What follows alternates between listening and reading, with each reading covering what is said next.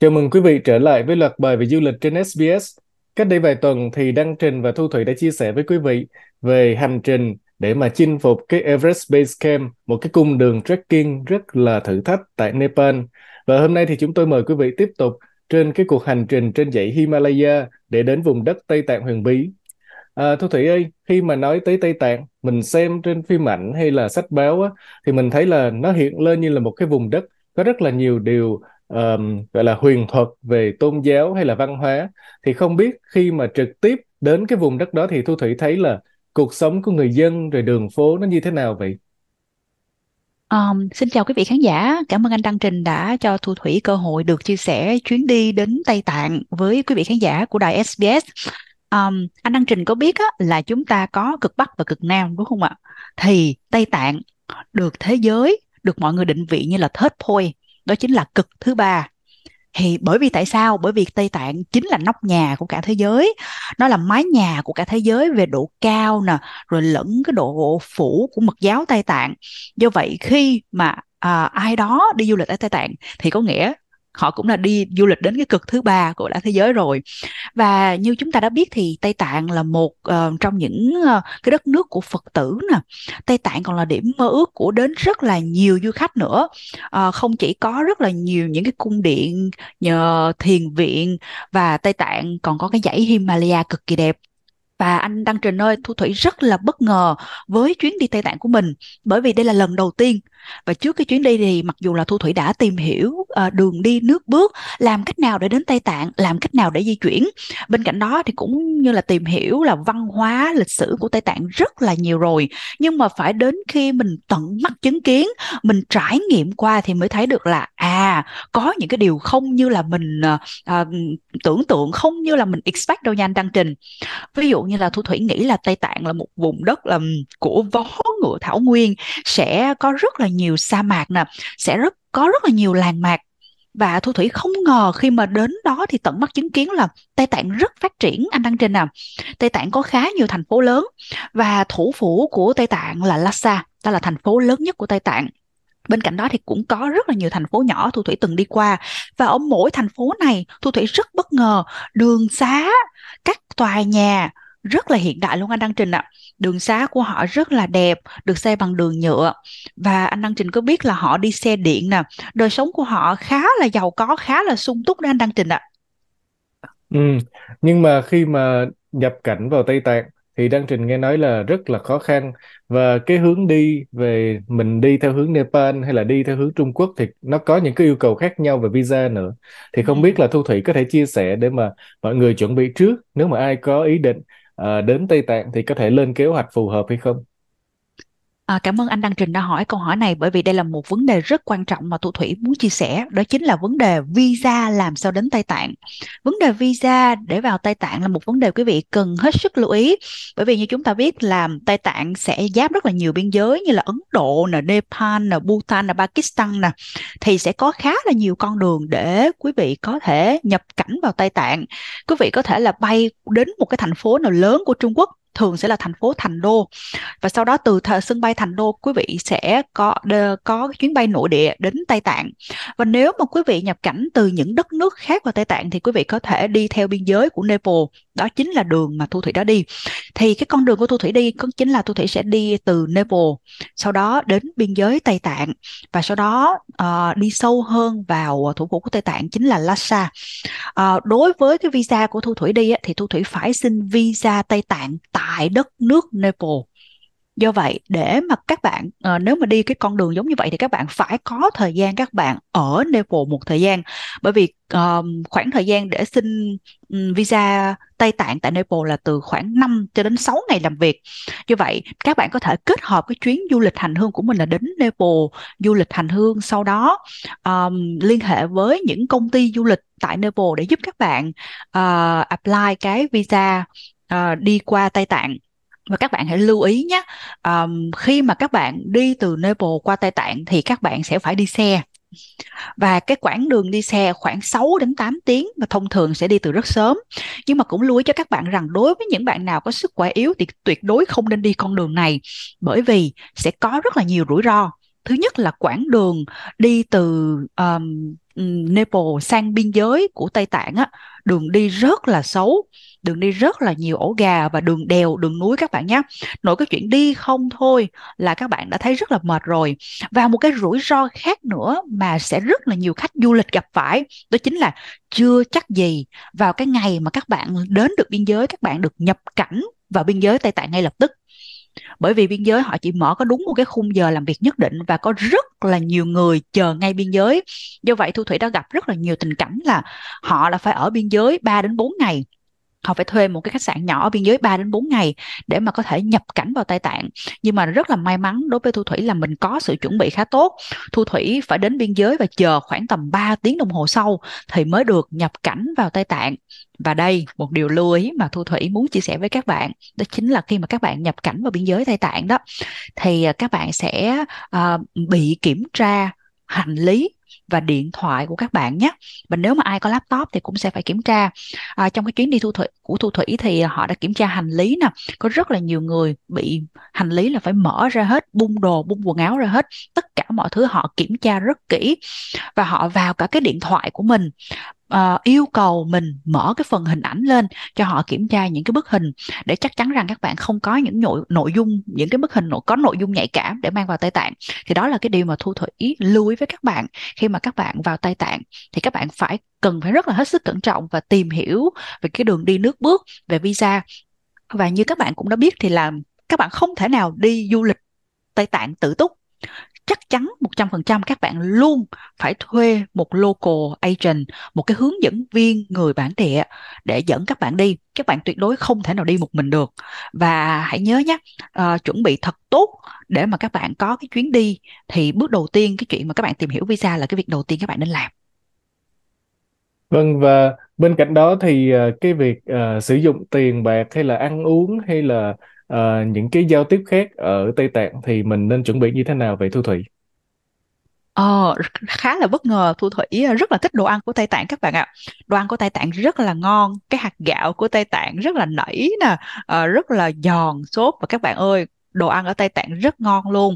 Và tiền ở Trung Quốc thì mình à, sử dụng tệ nè à, giống như tiền của Trung Quốc vậy đó. Thì các bạn có thể đổi trước nên đổi trước tiền của tiền à, tiền Trung Quốc trước khi các bạn đi du lịch. Bởi vì sẽ rất là khó khi các bạn đổi tiền ở Tây Tạng nếu như các bạn không nhập cảnh ngay từ Lhasa đầu tiên. Và ở Lhasa thì cái việc mà thủ tục đổi tiền á, thủ tục đổi tiền chính thống nha Thu Thủy chưa nói đến chợ đen thì khá là khó khăn bởi vì các bạn sẽ phải ra ngân hàng các bạn trình bày visa rồi uh, cái passport của các bạn sẽ mất một ngày trời để các bạn đổi tiền theo cái phương uh, phương tiện chính thống. Bởi vì thu thủy nghĩ là chắc cũng không có mình mơ mới đến tây tạng lần đầu thì mình cũng đâu có biết đổi ở những cái chợ đen và ở tây tạng thì họ không có những cái nơi đổi tiền không có kiểu những cái agent mà những cái uh, quầy đổi tiền cho chúng ta đâu. Nên thu thủy uh, khuyên các bạn là chúng ta trước khi mà đi tây tạng á thì các bạn nên đổi tiền trung quốc sẵn. Và đó là việc mà thu thủy làm.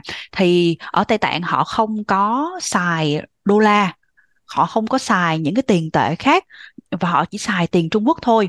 Có một số điểm du lịch thì họ có thể chấp nhận cái credit card nhưng mà rất là hiếm hoi. Mặc dù là họ cũng hiện đại nhưng mà không phải chỗ nào họ cũng chấp nhận cái credit card hay là thẻ visa và cái phí trả rất là cao. Nên vậy Thu Thủy khuyên là các bạn nên mang theo tiền mặt. Và đồ ăn ở Tây Tạng rất là phong phú và đa dạng. Các bạn có thể thử những cái món ăn đặc trưng của Tây Tạng, ví dụ như là nó hơi giống uh, những cái ờ, nếu mà các bạn đi Nepal rồi thì các bạn sẽ thấy là những cái cơm deli đó là những cái cơm rồi sau sẽ có những cái món nhỏ nhỏ xung quanh. Thì Tây Tạng có rất là nhiều những cái món giống vậy. Và một À, trong những cái món đặc trưng nữa là momo. À, thu thủy đã từng à, kể cho anh đăng trình lúc trước là momo nó giống như những cái há cảo bé xíu á. Thì mình cứ tưởng là những cái này là họ um, uh, họ biên lai của Trung Quốc nhưng mà không phải. Đây là những cái đồ ăn đặc trưng của họ. Thì đặc biệt luôn á là có momo thịt bò giác anh anh anh đăng trình ạ. à Ừ, thì các bạn có thể thử món này. Và có rất là nhiều lựa chọn cho các bạn. À, hiện nay thì uh, nếu mà như các bạn tìm hiểu trước um, um, khi mà mình đi Tây Tạng á, thì các bạn có thể có một list luôn những cái nhà hàng nào mà các bạn nên đi ở thủ phủ Lhasa chỉ ở thủ phủ Lhasa thôi nhé còn nếu mà các bạn đến những thành phố khác á, thì ờ, những cái nhà hàng nó sẽ không có được recommend nhiều trên Google. Nhưng mà tuy nhiên theo lựa theo cái kinh nghiệm của Thu Thủy là luôn có menu để các bạn có thể đọc trước mỗi cửa hàng và các bạn có thể đi vào. À, có một điều mà các bạn lưu ý là ở Tây Tạng họ không giao tiếp được bằng tiếng Anh quá nhiều. Nhưng mà không sao nếu mà các bạn đã đi với hướng dẫn viên thì hầu như là hướng dẫn viên sẽ là phiên dịch cho các bạn. Nên là um, các bạn nên lưu ý với hướng dẫn viên trước là các bạn có thể ăn được món gì không ăn được món gì và anh đăng trình đừng lo nếu mà anh đăng trình không ăn được um, đồ châu Á thì cũng có đồ châu Âu cho anh đăng trình ăn luôn.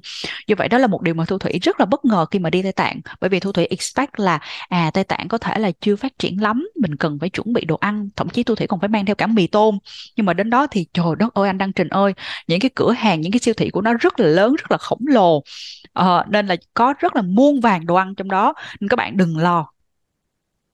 Bây giờ mình nói về cái chuyện uh, thăm thú cảnh quan ở Tây Tạng đi. Nãy giờ thì Thu Thủy nói ở Lhasa rất là nhiều uh, là thủ phủ của Tây Tạng. Thì không biết ở Lhasa ừ. có những cái địa điểm nào mà mình nên ghé qua vậy? Uh, các bạn có thể một trong những cái điểm mà khi mà các bạn đến Lhasa thì có hai nơi các bạn phải đi đó chính là cung điện Potala và đền Yorkan thì đối với hai nơi này các bạn đều phải yêu cầu hướng dẫn viên đặt vé cho các bạn trước cung điện Potala khá là gắt gao và có rất là nhiều người phải chờ đợi thậm chí cả tháng trời để mà đặt được vé vào cung điện Potala các bạn nhé. Và như là rất là nhiều hướng dẫn viên nói với Thu Thủy là để đến được Potala thì các bạn cũng phải hữu duyên nữa. Bởi vì không ai không phải là ai đến đến Lhasa và muốn đến Potala cũng đến được đâu. Các bạn phải hữu duyên và các bạn phải có sự kiên nhẫn nữa đấy.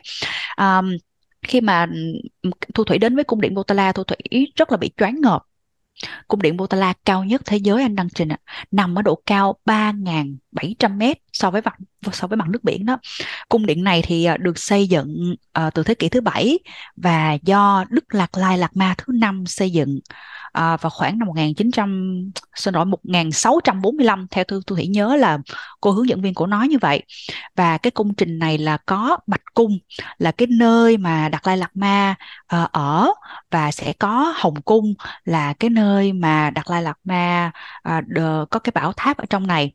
Và đây là một trong những cái cung điện được UNESCO công nhận là di sản thế giới các bạn nhé. Rất là đẹp luôn. Uh, Potala có một cái điểm đặc biệt đó chính là uh, đây là nơi lưu giữ lại rất là nhiều uh, những cái kỷ vật của các đức Đạt Lai Lạt Ma thời trước. Và không biết anh Đăng Trình có biết không là đối với các đức Lạc Lai Lạc Ma khi mà họ qua đời họ viên tịch á thì uh, thân thể của họ không hỏa tán nha thân thể của họ cũng không thiên tán nữa. Đối với các đức lạc lai lạc ma thì thân thể của họ sau khi viên tịch sẽ được đựng trong những cái stupa rất lớn rất nguy nga lộng lẫy được uh, đúc bằng những cái khối vàng nguyên khối và bao bọc lại bởi những cái đá quý. Thì thân thể của họ được đặt trong những cái stupa và những cái thân thể này hiện đang để ở Butala đó anh đăng trình.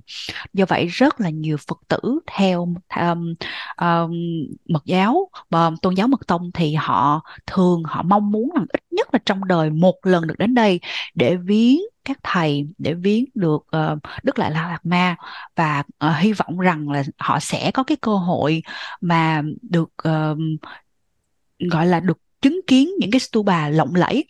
Và trong Potala có rất là nhiều cái vật phẩm được uh, những cái vị vua chúa nè được uh, rất là nhiều cái vị chính khách tặng cho các đức lạc lai lạc ma từ lúc thời đầu tiên cho tới bây giờ được cất giữ. Do vậy anh đăng trinh có thể tưởng tượng được là trong đó chúng ta có thể thấy được rất là nhiều cái thứ mà chúng ta không thể thấy được ở bên ngoài. Và tuy nhiên là thu thủy không thể nào chụp hình được, bởi vì ở đây họ cấm chụp hình. Nên là chỉ có những ai hữu duyên đi được đến Potala rồi xong tận mắt chứng kiến những cái những cái uh, di vật những cái vật tích còn lại của các đức lạc lai lạt ma những cái nơi mà đức lạc lai lạt ma ngồi uh, những cái uh, những cái nơi mà chúng ta có thể thấy là các tu sĩ họ cũng ngồi họ cầu nguyện rất là trang nghiêm rất là thiêng liêng luôn anh đăng trình ạ và Đăng Trình cũng đã từng nghe Thu Thủy nói là trong chuyến đi thì Thu Thủy có dịp được tiếp xúc với các uh, vị lạc ma hoặc là uh, các vị tu sĩ Phật giáo ở Tây Tạng đúng không? Thu Thủy có thể chia sẻ thêm về cái chuyện này được không? Ờ, Thu Thủy rất là may mắn khi mà mình có cơ hội mình được gặp gỡ và à, thấy được à, các vị tu sĩ cùng học tập. Vì không những ờ, không những là đến uh, Lhasa Thu Thủy còn đi khá là nhiều những cái thành phố nhỏ khác của Tây Tạng. Và Thu Thủy đến một cái thiền viện thì Thu Thủy thấy được cái cảnh các thầy tu sĩ đang học tập tại đây. À, anh Đăng Trình ơi ở Tây Tạng khi mà mình nói là một người tu sĩ họ đi học á là họ học về Phật giáo có trường lớp đàng hoàng và họ có bằng cấp đàng hoàng nhanh trình. Lúc đầu Thu Thủy không hiểu được là cái cái lạc ma là tại sao họ lại được gọi là lạc ma. Nhưng anh Đăng Trình nói cái lạc ma nó là một cái tấm bằng mà khi mà anh đăng trình học ở những cái trường giống như là đại học Phật giáo vậy đó ở Tây Tạng á thì anh khi, khi mà anh tốt nghiệp anh sẽ được cấp cái bằng lạc ma. Đó. Và tất nhiên là cái quá trình học Phật giáo ở đây rất là khó khăn.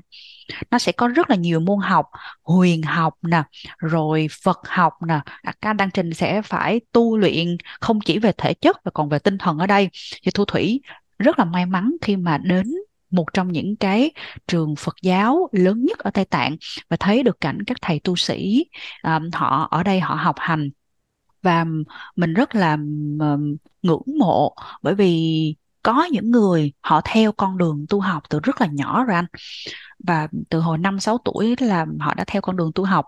Không chỉ là những cái thầy lớn mà tôi Thủy thấy có rất là nhiều em bé ở Tây Tạng gia đình họ gửi lên những cái trường như thế này để cho con được tu học và Thu Thủy thấy đó là một cái điều rất là đẹp rất là beautiful luôn Cảm ơn Thu Thủy đã dành thời gian để mà chia sẻ trong chương trình hôm nay. Thì nghe những cái mà Thu Thủy nói là Đăng Trình thấy rất là hứng thú rồi đó, đã, là muốn là bắt đầu lên kế hoạch để mà đi Tây ừ. Tạng à, trong thời gian sắp tới luôn. Nhưng mà không biết là Thu Thủy có biết thời gian nào trong năm là đẹp nhất hoặc là thời tiết nó phù hợp nhất để mà mình đi được nhiều nơi ở Tây Tạng hay không? Ừ, cảm ơn anh Đăng Trình. Anh Đăng Trình hỏi câu này cũng đúng rồi, bởi vì khi mà trước khi mà các bạn đi Tây Tạng á, các bạn phải xác định thời điểm rất là tốt nha.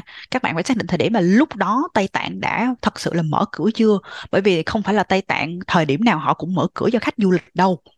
À, theo như Thu Thủy biết, ví dụ như là thời điểm mà Thu Thủy đi rất là may mắn là bởi vì mới mở cửa lại sau Covid và họ cứ đóng rồi mở, đóng rồi mở. Đây không phải là một địa điểm du lịch mà các bạn cứ apply visa là các bạn có thể tới được. Cái thời điểm đẹp nhất của Tây Tạng đó chính là vào khoảng tháng 9 cho đến tháng 10 thì đó là thời điểm đẹp nhất bởi vì là à, bắt đầu mùa thu không quá lạnh thời tiết vẫn đẹp trời vẫn trong và khoảng những ờ, ngày đầu xuân tháng 1, tháng 2, tháng 3 thì ờ, những lúc đó là những lúc Tây Tạng rất là đẹp.